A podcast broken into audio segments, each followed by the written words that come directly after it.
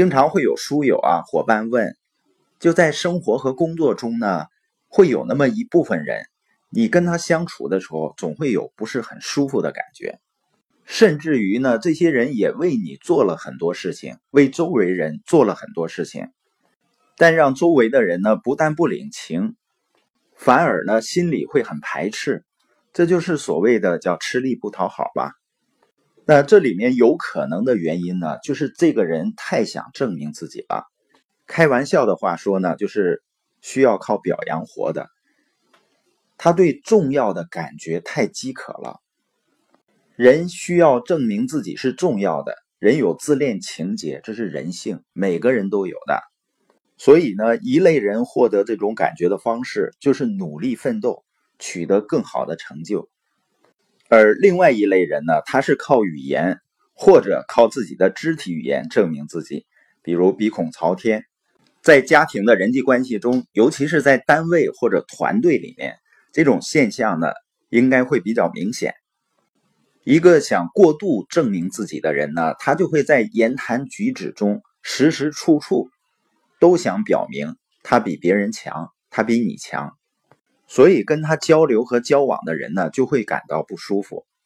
这可能是基因里流传下来的东西吧。估计在原始社会打出来猎物要分吃的的时候，他一定是按照一定的顺序来分配的。我们潜意识里呢，可能是怕饿着，所以呢，总想跟自己周围的人、跟自己同类的人去比较一下。那一个单位或者一个团队的领导人。如果是过度缺乏安全感的话，他看到下属或者伙伴能力更强、表现更优秀的时候，他心里会不舒服，而且呢，总是在言语中表达自己、暗示自己，在某某方面很厉害。也有的所谓的领导人的表现呢，就是训斥人和指责别人。如果你有这样的领导或者是家庭人际关系成员，你不用太往心里面去。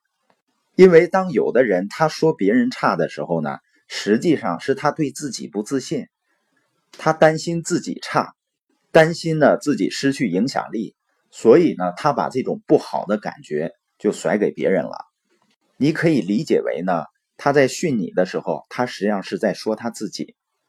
当然呢，对于那些急于需要证明自己、需要找到重要感的人呢。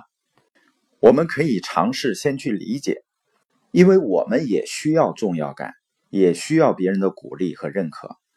所以呢，我们就经常去夸夸这些人，去满足他的自恋。也许呢，他对你的表扬有一天产生依赖了，他心里真正服气你了，就不想再跟你比了，就追随你了。最后呢，我想说的是，每个人要追求那种重要感，这个是没错的。但是呢，一定要用行动、用结果来说话，切忌用语言向别人表达或者暗示自己很重要。那意味着呢，你会把别人推开。